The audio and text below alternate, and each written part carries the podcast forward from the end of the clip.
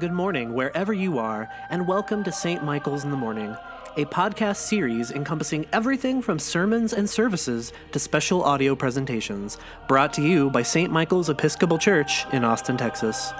For more information or to make a donation to St. Michael's, please visit www.st-michaels.org. From today's reading from Ephesians, Paul writes, This grace was given to me to bring to the Gentiles the news of the boundless riches of Christ. In the name of one God, Father, Son, and Holy Spirit, Amen.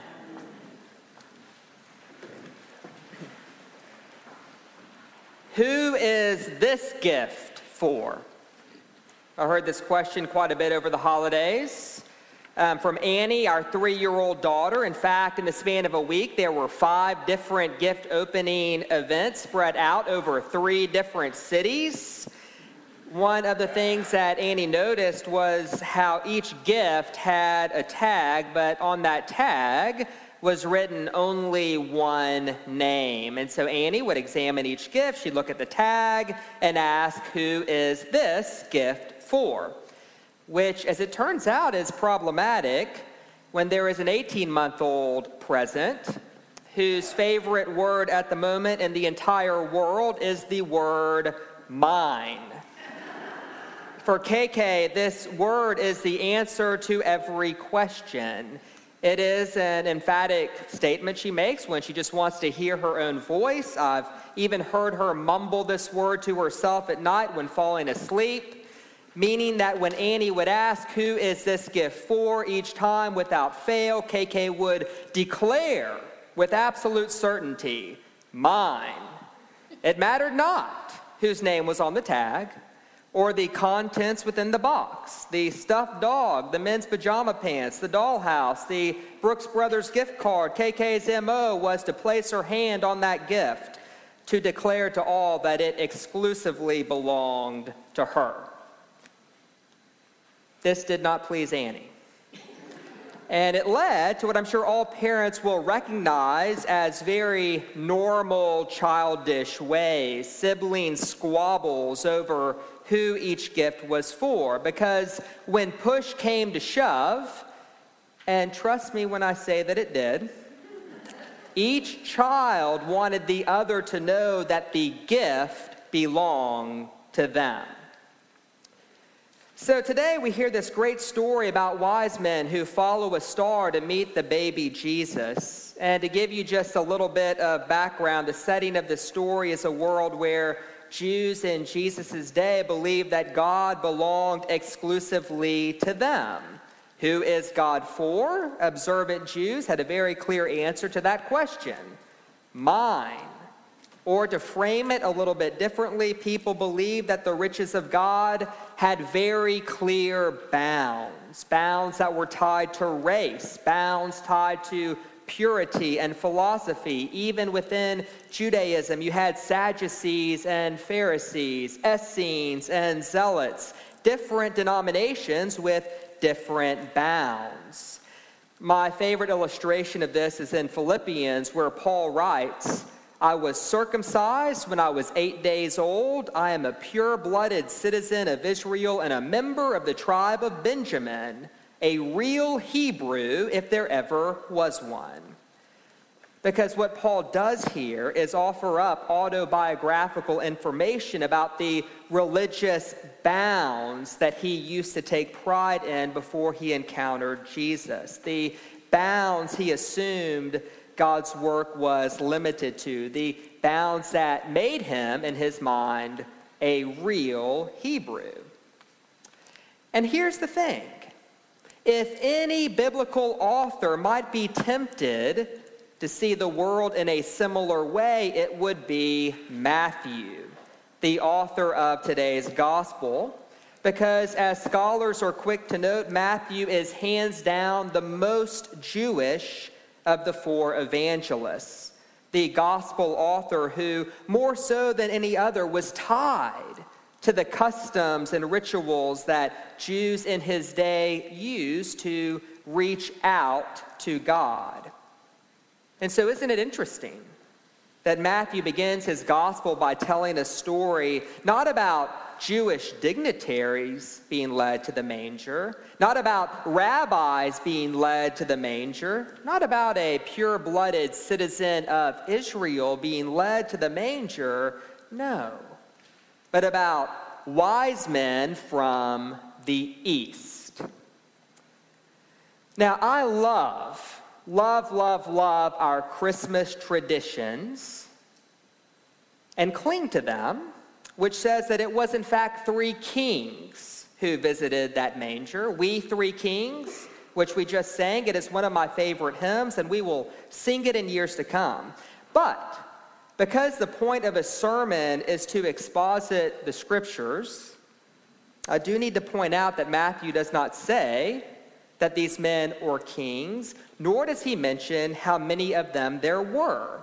In fact, the Greek word Matthew uses, which our lectionary translates as wise men, is more accurately translated as astrologers, stargazers. Um, these are hippies who are looking for omens in the sky, which is unfortunate because we three hippies of Orient are just doesn't have the same ring to it. But Matthew's point is that these men, they don't practice the right religion. They exist outside the bounds of where Jews in Jesus' day assumed that God was at work. I mean, if you think about it, it's amazing. These men, they don't know God as God has revealed God's self to Abraham and Jacob and Moses. They don't know the law. They cannot quote the prophets. And yet, Matthew, who was a real Hebrew, if there ever was one, he begins his gospel account with the story of God grafting in these people who many assumed that God intended to leave out. You see, Christmas is a declaration that Jesus Christ is God's gift. But Epiphany is an answer to the age old question who is this gift for? And the meaning of today's gospel is simple everyone. That there isn't any person or tribe or people or nation outside the bounds of God's saving reach. And it is God's reaching out to us that is central to this Epiphany story.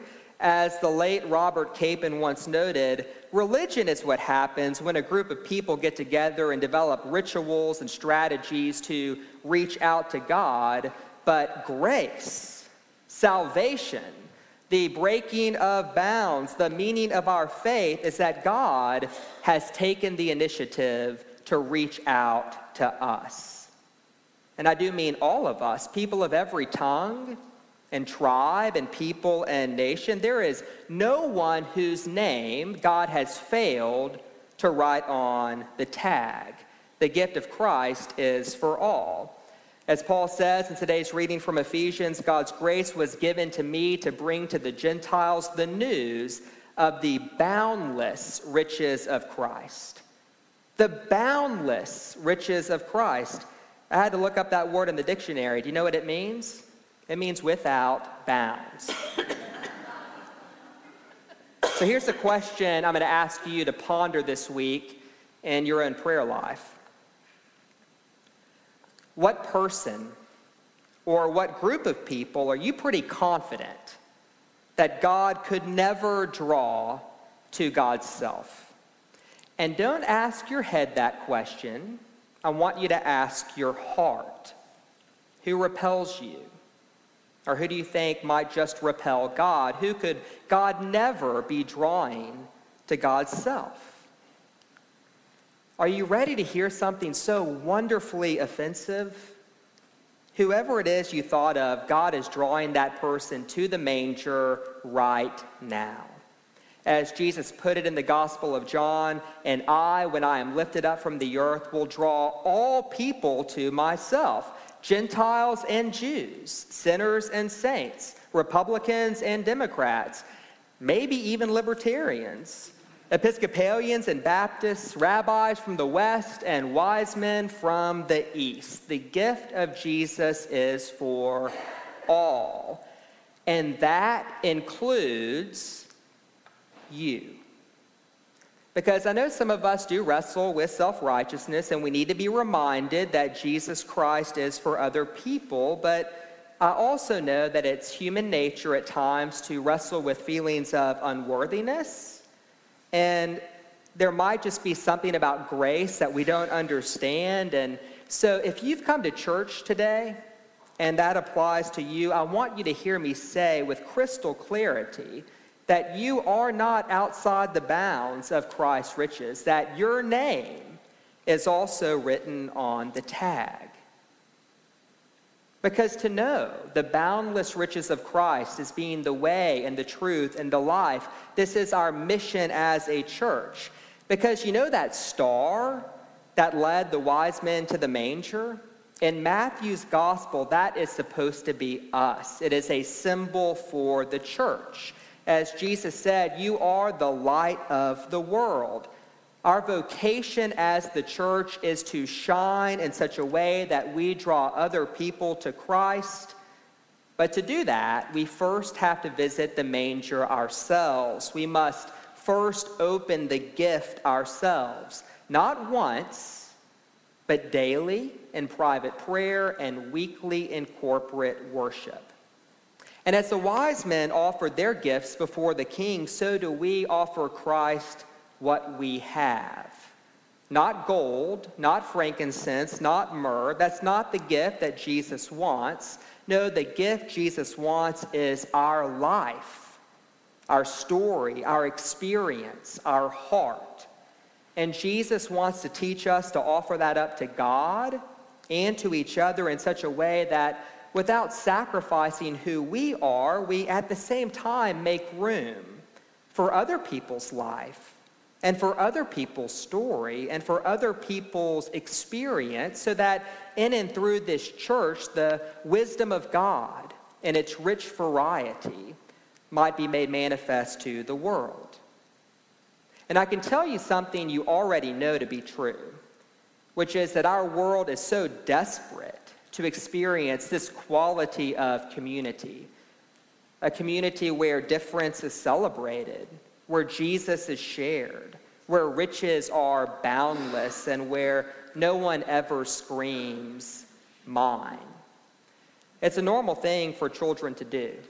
But as Paul once said, when I was a child, I spoke like a child, I thought like a child, I reasoned like a child, but when I became an adult, I gave up childish ways. And so, people of St. Michael's, here's our New Year's resolution for 2019 knowing intimately the light which enlightens everyone. Let's together be that star that leads all sorts and conditions of men to the manger so that each can discover for him or herself that the gift of Christ has always been and will always be for them. Amen.